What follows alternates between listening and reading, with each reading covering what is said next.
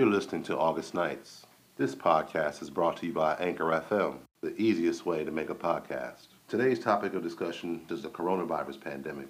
How has it impacted your life since the outbreak started? Today's guest wishes to remain anonymous, which I have no problems with. With that being said, let's begin. So in terms of the covid nineteen pandemic, how would you say that your life has been impacted from a professional standpoint? My life's been impacted in a way that the routine has changed. My routine has changed for myself, for my children. The consistency of various activities that we were involved in have changed. It's affected their mental state, how they're viewing the world at the moment, just their inability right now to trust, trust the country they live in. That's definitely impacted everyone as a whole. How would you say your experience has been with remote learning? I can take two viewpoints um, with regard to being a parent and dealing with remote learning. The advantages of remote learning, now that I've been um, thrown into it, is I get to actually, I'm more involved in what it is exactly that they're learning, spending more time with them, seeing, you know, weaknesses and strengths that sometimes teachers may speak upon, you know, when you're involved in parent-teacher conferences. However, it's different when you're actually working with that child and you have a hands-on and first opinion, and you know, you have your own personal interaction with them to be able to see what those weaknesses and strengths are. Also, you know, you get to see your child's personality and, you know, start to learn them, because a lot of times children spend most of their day in the classroom and in front of the teacher. So by the time you're, you know, you arrive at home, it's pretty much homework, eating a meal, maybe some, you know, independent time, and then it's off to bed. So pretty much majority of the day is spent in, the, you know, in the school setting. So it allows, to me, in my opinion, a parent to actually get to know their child. Also keeping them safe and, you know, having them under your watchful eye. The disadvantages is that it can be chaotic, especially if you're someone who works from home as well. A lot of times the teachers are, you know, having issues with classroom management. A lot of children are not behaving in a way that would be representative in a classroom. They're behaving as if they're at home, which, you know, rightfully so, they're at home. Also, you know, if there are children with special needs, it's hard to actually be able to assess them and see it, you know, and do any type of progress monitoring, because you're not actually there in person. A lot of children require an in-person learning um, style, so it's important for them in that population. You know, a disadvantage for both the parent and the actually um, the teacher. Also, a lot of times the work hours are extended past what they normally would be if you were in the building. A lot of teachers are stressed. It's overwhelming, especially for high school teachers who teach multiple courses and have multiple students in front of them. So that definitely can impact, you know, that's definitely impacted remote learning. And also, too, I would say just having the space, you know, to be productive using this method, as well as you having a wider broadband in order to accommodate everyone who's online. That could also, you know, pose a problem. Also, the attentiveness with your with your child. It's different when they're at home and, you know, they're dealing with their parent as opposed to dealing with teachers, instructors. Sometimes you get a different result, you know, different behavior.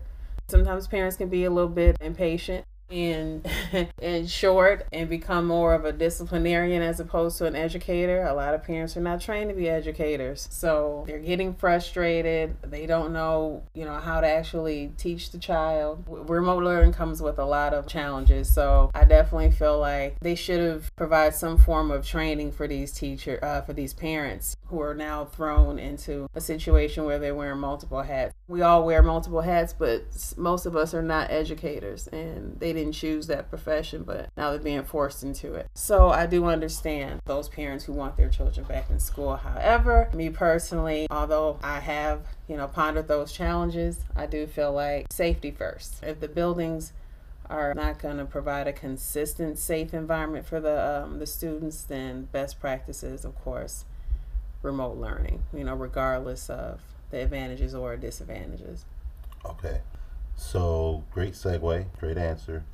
Thank you for sharing your thoughts on that. So, what I'm going to ask you to do, since I know you, I'm going to ask you to take off your professional hat and to put on your parent hat, be mom, and just speak candidly to me when I ask you, what do you think about reopening schools and sending your children back into classrooms?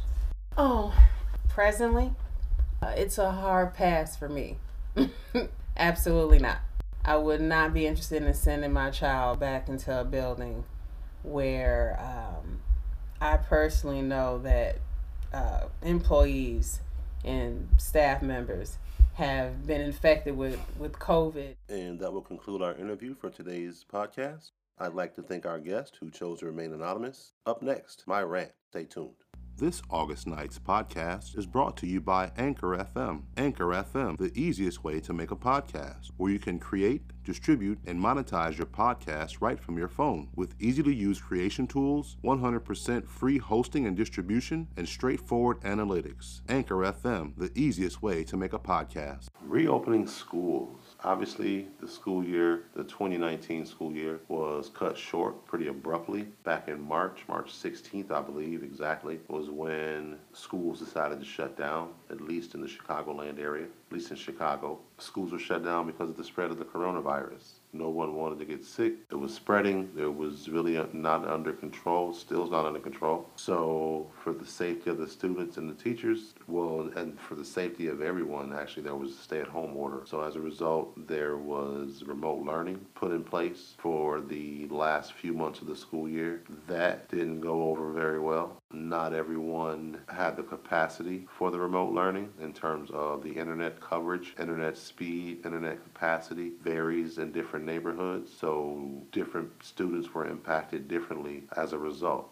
Also, not all of the educators or teachers were up to speed in that type of technology, so that also was a struggle for them being able to connect to the, the different conference calls and the different platforms that they used to hold their classes. For educators who worked with special needs students, that's a physical job. You have to physically be there. That's not something that is really effective over the phone or via a teleconference. It's just It's not the same. It's not. It's something that you have to physically be present for. And with the schools closed, that's just not something that was able to happen. So there were a lot of things that weren't being addressed educationally as a result of remote learning. We just weren't prepared for that. We still aren't prepared for it. Even though it's back time again for schools to reopen, the coronavirus numbers are back on the rise. Right before schools are to reopen, there's been a lot of debate throughout the country as to whether schools should reopen. A lot of areas, some schools have reopened. Some areas they haven't. In Georgia, they've opened up schools, and they've opened up schools this week, and within the first two days, they've had four cases of students who've tested positive for the coronavirus, and another forty who've been quarantined. This is just two two days of school in just this one area. In Mississippi, there were six students and one staff member that tested positive at a school district in Mississippi. As a result, one hundred sixteen students were quarantined for fourteen days. It's a real hot topic in terms of should we open these schools or not, because children definitely are carriers of this virus and spreaders of the virus. That's fact. That's proven. There's over thirty-one thousand cases of students with the coronavirus in Georgia alone. So children get it. They do spread it. And they're not only in schools with other children, they're in schools with teachers and counselors and other adults that are more likely to contract the virus. It would affect them differently. So it's it's a huge concern for students, a huge concern for teachers, and a huge concern for parents. Tuesday, August fourth, just this past Tuesday, there were one thousand deaths and nearly another fourteen hundred on Wednesday, August fifth. twenty-four hundred deaths in two days. There are currently four million eight hundred twenty-four thousand one hundred seventy-five cases in the U S and one hundred fifty-eight thousand two hundred sixty-eight deaths. Roughly three percent of those who contract this virus will die from this virus. Those numbers have stayed true since the very beginning of this virus. The death rate between contracting the virus and dying has been three percent.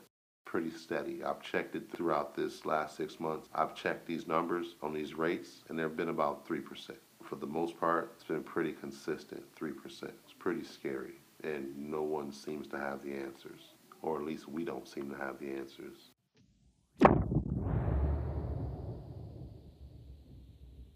That is going to conclude today's podcast with August Nights. Thank you for listening. Until next time, stay safe. Peace.